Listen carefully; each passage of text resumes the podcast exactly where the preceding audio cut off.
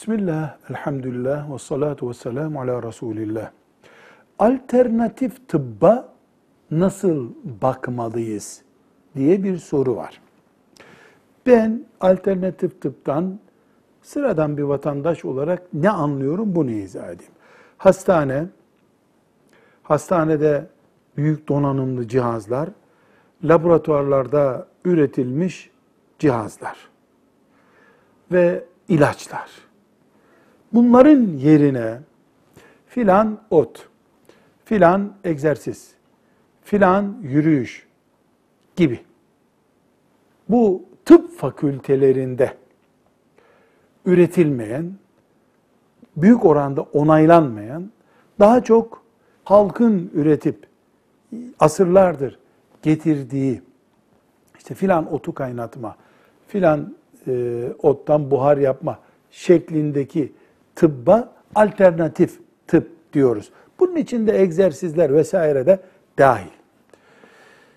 Bunun İslami yeri yani Müslümanca bunun neresine nasıl bakacağız sorusuna diyoruz ki bir, bir kere alternatif tıp ve orijinal tıp ayrımını sağlıklı bulmuyoruz.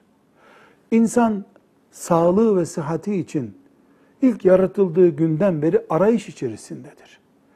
MR cihazı vesaireden, o büyük tıbbi cihazlardan ameliyat çeşitlerine kadar tıp bir şeyler geliştirmiştir.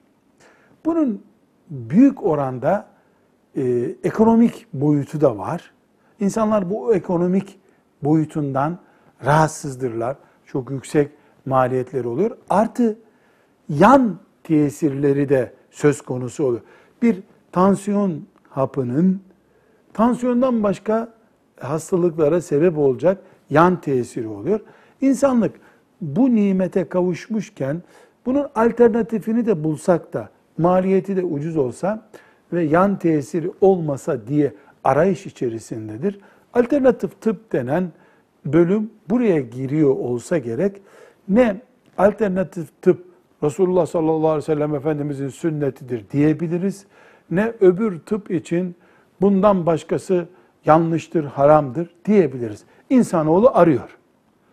Bu arayış insanın can havliyle yani sağlık gayesiyle güttüğü bir arayıştır. Gereklidir. Son insana kadar da devam edecektir. Elimizde modern tıbbın getirdiği nimetler neyse onlardan istifade ederiz. O tıpta bulamadığımız filan onkolojik tedaviden sonra, kemoterapiden sonra faydasız e, bir sıhhatimize kavuşamamış kimliğimizi başka bir ot tedavisiyle veya filan egzersizde sağlayabiliyorsak bunda da bir sakınca yoktur. Yalnız e, biz e, bir hoca olarak sağlık sektörünün bakanlık ve diğer kurumlarının karşı çıktığı uygulamalara alternatif veya değil yanaşmayız. Çünkü Rabbimiz bize itidalli olmayı emretmiştir. Alternatif tıp diye bulduğumuz her otu kaynatıp suyunu içmeyi şifa göremeyiz. Velhamdülillahi Rabbil Alemin.